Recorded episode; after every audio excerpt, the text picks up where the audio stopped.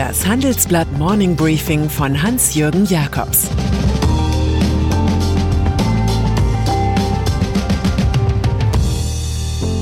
Guten Morgen allerseits.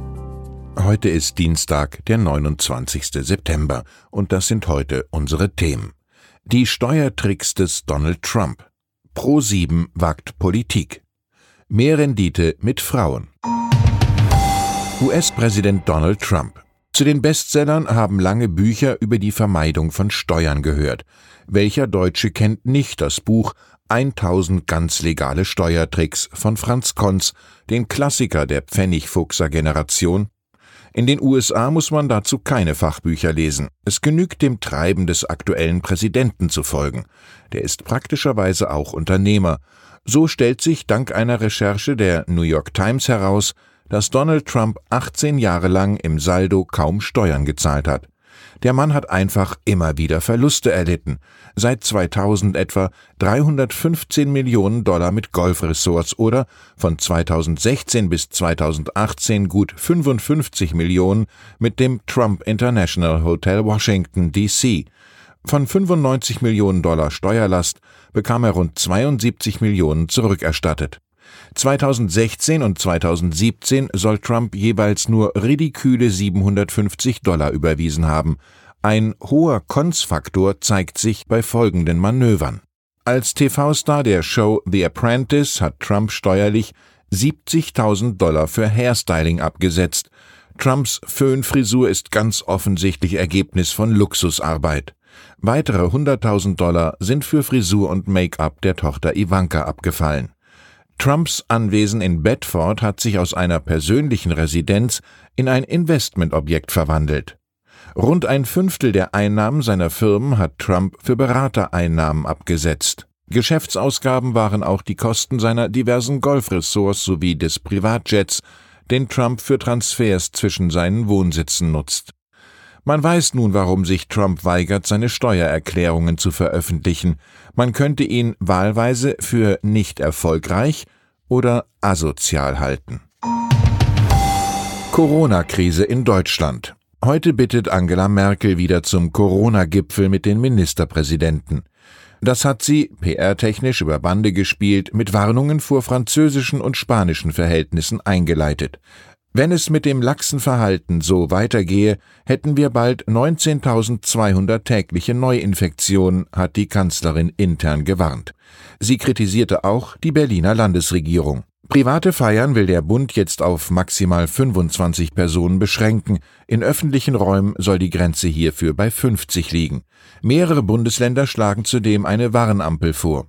Da die Ostbundesländer aber weniger Pandemiefälle als die Westländer melden, dürften sich einige vom gemeinsamen Virenreglement verabschieden. Es wird vielleicht Zeit für eine weitere Merkel-Fernsehansprache zur Corona-Gefahr. Dokumentation über Rechtsradikale. Vom Privatsender Pro7 ist man in den letzten Jahren die konsequente Umsetzung der Theorie gewohnt gewesen, dass man im Seichten nicht ertrinken kann. Man hat das Publikum mit Filmchen, Banalmagazinen und Shows zugeballert, alles nach der Devise mehr Bottrop, so dass man Stefan Raab ernsthaft zu vermissen begann.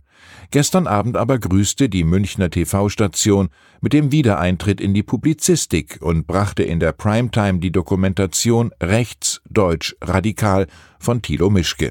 Es ist eine Erforschung der jungbraunen Szene. Dabei konnten dem früheren AfD-Fraktionssprecher Christian Lüth einige brisante Sätze zugeordnet werden. Zum Beispiel Je schlechter es Deutschland geht, desto besser für die AfD. Oder die Aussage, Migranten könne man nachher immer noch alle erschießen oder vergasen, wie du willst.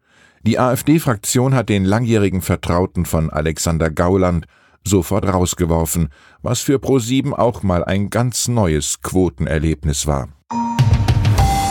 Wolfgang Grenke im Interview. Auf die Attacken des britischen Spekulanten Fraser Paring hat der deutsche Leasinganbieter Grenke bisher eher verhalten reagiert. Jetzt äußert sich Firmengründer und Aktionär Wolfgang Grenke gegen die Vorwürfe des Bilanzbetrugs im Handelsblattgespräch. Er sagt, er habe nichts zu verbergen. Offen sind Fragen zur Firmenstruktur, insbesondere zur Frage, wer die Hintermänner jener Unternehmen sind, die als Grenke Franchise-Unternehmer im Ausland auftreten. Grenke geht davon aus, dass zum Beispiel der Anwalt Jörg Erich Wilhelm eine der Schlüsselfirmen kontrolliere. Der Mann stand einst dem Aufsichtsrat des Fußball-Drittligisten 1. FC Kaiserslautern vor, was Gespräche sicherlich erleichtert hat. Grenke persönlich wirkt als Aufsichtsratschef des Zweitligisten Karlsruher SC. Frauen schaffen mehr Rendite. In der Finanzwelt sind Frauen tatsächlich noch so etwas wie exotische Wesen. Dass die Hamburgerin Sonja Laut als Chefanlagestrategin von Legal und General Investment Management in London 1,3 Billionen Euro Kundengelder verantwortet, ist selten. Nach einem aktuellen Report von Goldman Sachs werden nur drei Prozent der untersuchten Fonds von Frauenteams geführt, die nur zwei Prozent des gesamten Kapitals verwalten. Man traut also den Geldexpertinnen wenig zu. Dabei haben sie 2020 im Schnitt einen Prozentpunkt mehr Ertrag als die viel zahlreicher angetretenen männlichen Kollegen geliefert. Die Fondsmanagerinnen haben nach dem Corona-Einbruch im März einfach tendenziell stärker auf Tech-Aktien gesetzt, die dann tatsächlich boomten. Wir erfahren noch, generell lieben Frauen Titel aus den Feldern Software, Hardware und Halbleiter, während Männer gern auf Finanzwerte setzen. Pharmakonzern Merck. Eine Frau, die es an die Spitze eines DAX-Unternehmens schafft, ist Belen Garijo. Die 60-Jährige tritt Anfang Mai 2021 beim Pharmakonzern Merck in Darmstadt die Nachfolge von CEO Stefan Oschmann an. Ihre Karriere gestartet hat die promovierte Medizinerin aus Südspanien als Ärztin in Madrid. Dann wechselte sie in die Pharmabranche mit Stationen bei Abbott, Rhône Poulenc, Aventis und Sanofi. Bei Merck hat sich Garijo mit vielversprechenden Forschungsprojekten auf den Gebieten Onkologie, Immunologie und Immunonkologie verdient gemacht. Sie schloss zudem Allianzen mit Pfizer und GlaxoSmithKline im Kampf gegen den Krebs. Gesprächspartnern gegenüber gibt sie sich unkompliziert. Call me Belaine, please. Und dann ist da noch die Modemarke Fred Perry, die in den USA und in Kanada den Verkauf ihrer Poloshirts in den Farben Schwarz und Gelb stoppt. Die Verantwortlichen hatten mitbekommen, dass die neofaschistische Organisation The Proud Boys diese Textilien nutzt und adaptiert hat.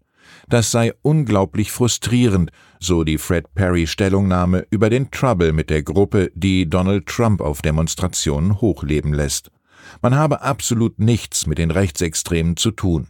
Schon in den 1960er und 1970er Jahren hatten Skinheads die Poloshirts genutzt, Dabei war der britische Firmengründer, Tennisstar Fred Perry, der Sohn eines sozialistischen Politikers gewesen und hatte seine Firma mit der Hilfe eines jüdischen Geschäftsmanns gestartet.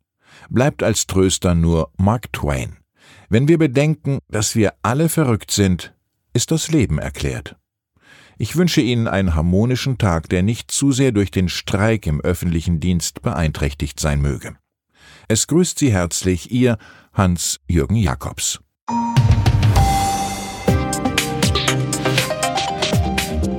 17 Uhr sprechen wir bei Handelsblatt Today über alle Themen, die die Finanzwelt bewegen. Das kann auch das Thema Nachhaltigkeit sein, das in allen Bereichen unseres Lebens immer wichtiger wird und längst auch in der Finanzwelt angekommen ist. Denn immer mehr Anleger achten bei ihren Investments auf Nachhaltigkeit und stellen höhere Anforderungen an Unternehmen. Dieses und andere Themen präsentiert von unserem Initiativpartner, der Hypo Vereinsbank Private Banking. Das war das Handelsblatt Morning Briefing von Hans-Jürgen Jakobs, gesprochen von Peter Hofmann.